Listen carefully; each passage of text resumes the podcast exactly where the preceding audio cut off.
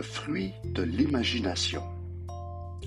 Il était une fois au pays des merveilles un petit champignon nommé siamois.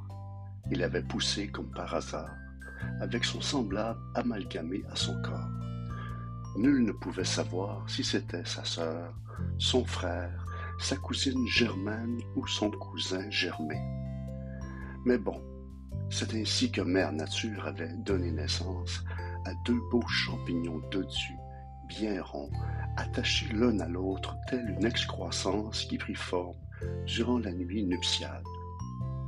Une lueur teintait à l'horizon et réveillait doucement cette jeune matinée, laquelle rehaussait une bordée de rosée bien fraîche. Un cultivateur aux bottes de cuir usées de plusieurs générations passait par là afin de cueillir des végétaux de toutes sortes. Il saisit donc fermement le bas du corps de notre champignon siamois et l'arracha de sa terre natale pour le bercer au fond d'un panier d'osier tissé à la main d'une campagnarde méconnue de son patelin. À la maisonnée, des jours de beau soleil, des nuits de lune aux étoiles scintillantes passèrent, et notre champignon siamois demeurait seul sur la vieille table construite de bois de cèdre, ce qui est extrêmement rare pour un ébéniste d'utiliser cette essence pour la construction d'une table. C'était un choix osé, mais bien sûr judicieux, car son parfum embaumait tout l'espace qui l'entourait. À ses côtés, il y avait des oignons d'une couleur jaunâtre. C'est alors qu'il se demandait si cet être venait d'un pays étranger. Et quoi dire de cet immense chou frisé et de ces carottes mauves? Avait-elle demeuré trop longtemps au froid ou avait-elle été ensemencée d'un engrais de beauvril aux légumes expirés? Bref, il y avait toute une collection de végétaux autour de lui.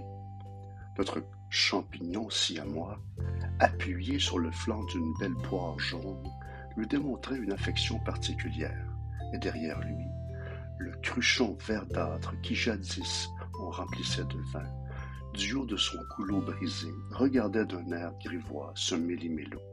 Cette réunion de végétaux, assumant ainsi une forme picturale prête pour une création artistique, question de plaquer sur un canevas bien blanc un tableau des plus conceptuels.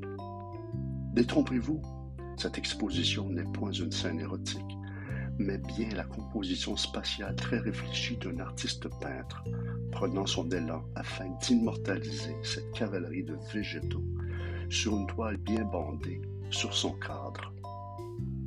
Tous les éléments de la composition avaient pris place de façon stratégique et exotique, mais il manquait qu'un seul élément, un fruit sans doute, mais lequel? Le peintre s'arrêta un moment. Il s'appuya le poing au front en position recroquevillée, tel le penseur de Rodin. Il respira profondément et s'exclama de tout son torse, tel un ténor, et cria d'une intensité puissante Alléluia J'ai trouvé Ah C'est le fruit c'est le fruit de l'imagination. Mario Pronovo.